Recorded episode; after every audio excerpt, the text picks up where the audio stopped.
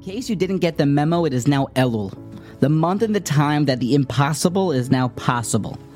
A time that we make Kabalos, we make commitments, we make lasting changes in our life. Why is it that our Kabalos so often fail? Why is it that we go back to the drawing board so quickly because our New Year's resolutions just don't pan out?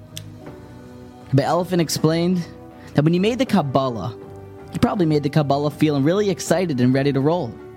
But you never made the Kabbalah through the pain. You never made the commitment that you're still going to do X, Y, and Z, whatever your commitment is, when it's painful. You made the Kabbalah to wake up for Shacharis because I'm excited to wake up for Shacharis every day at 6 a.m. You made that Kabbalah as long as you feel excited and happy.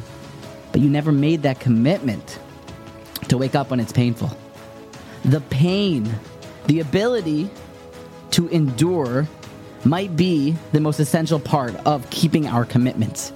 To make our Kabalos real, but to say that I'm committing not just when I'm feeling good, but I'm committing for when it is painful.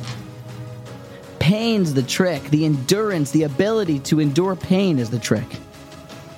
You might be able to argue a pretty strong case that the defining difference between somebody reaching his potential become becoming the greatest and somebody becoming or God forbid, settling for mediocrity might be the ability to endure pain, the ability to tolerate. When a great one realizes that he's going through some elements of pain in something, that's when he pushes harder. He shifts gears down because he's got the chance to take the lead now. The pain, ready for it, is greatness leaving the door open. You found the way in. The pain means you've hit something.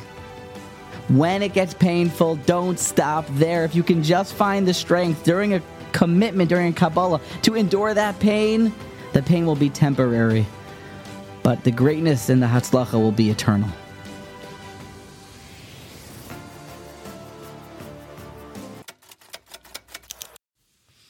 Thank you for listening to that episode. I hope you're well. This is Michal. Don't forget to smash that subscribe button. And check out all the podcasts from the Motivation Congregation Podcast Network. Please reach out on WhatsApp.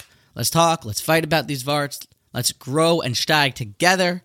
And if you would be so kind as to like and even write a review for the podcast, that also helps grow the platform and reach more people. And I guess if you want to be less kind, you can leave a bad review. I guess that works too. Either way, smash the link below, reach out on WhatsApp, and let's be in touch. Have a great day.